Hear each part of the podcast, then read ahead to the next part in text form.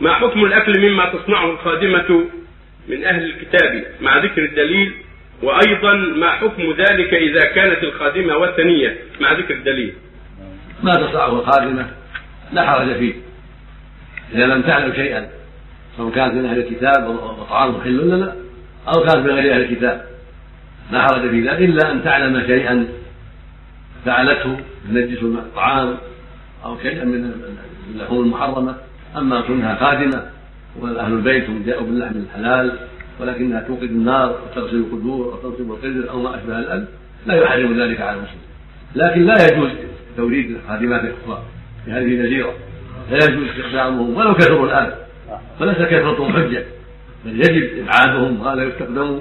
تقدم لكم في الدرس السابق في الليلة الماضية والليالي قبلها قلنا هذا غير مرة وفي في كتابات أخرى لا يجوز استخدامهم لا يهودية ولا نصرانية ولا مجوسية ولا بوذية ولا وثنية ولا هندوكية ولا كل كافر لا يستخدم وكل كافر لا يستخدم هذه جزيرة الله جل وعلا حرم على أهلها أن يبقى فيها إيمان.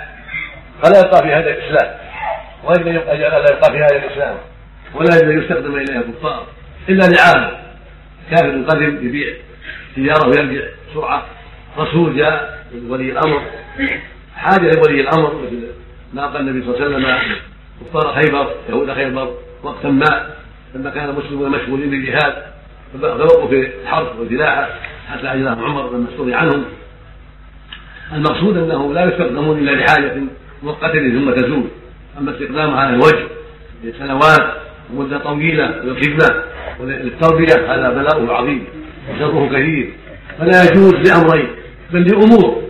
أهمها وأعظمها أن هذه الجزيرة لا يستقبل فيها الكفار ولا يقيم فيها الكفار لضررهم العظيم في عقائدهم وأخلاقهم وغير ذلك. الأمر الثاني أن توليهم لأمور المسلمين من تربية وغيرها يضر المسلمين ويسبب أن يخلوا من أخلاقهم وعاداتهم وعقائدهم خبيثة ما يضرهم. الأمر الثالث أنه يفضي إلى فساد كبير إذا سار المسلمون الكفار يفضي ذلك إلى فساد كبير مهما كان الحال لو كان الكافر سارقا أو خادما أو أو أو, على أو عاملا أو على أي حالة.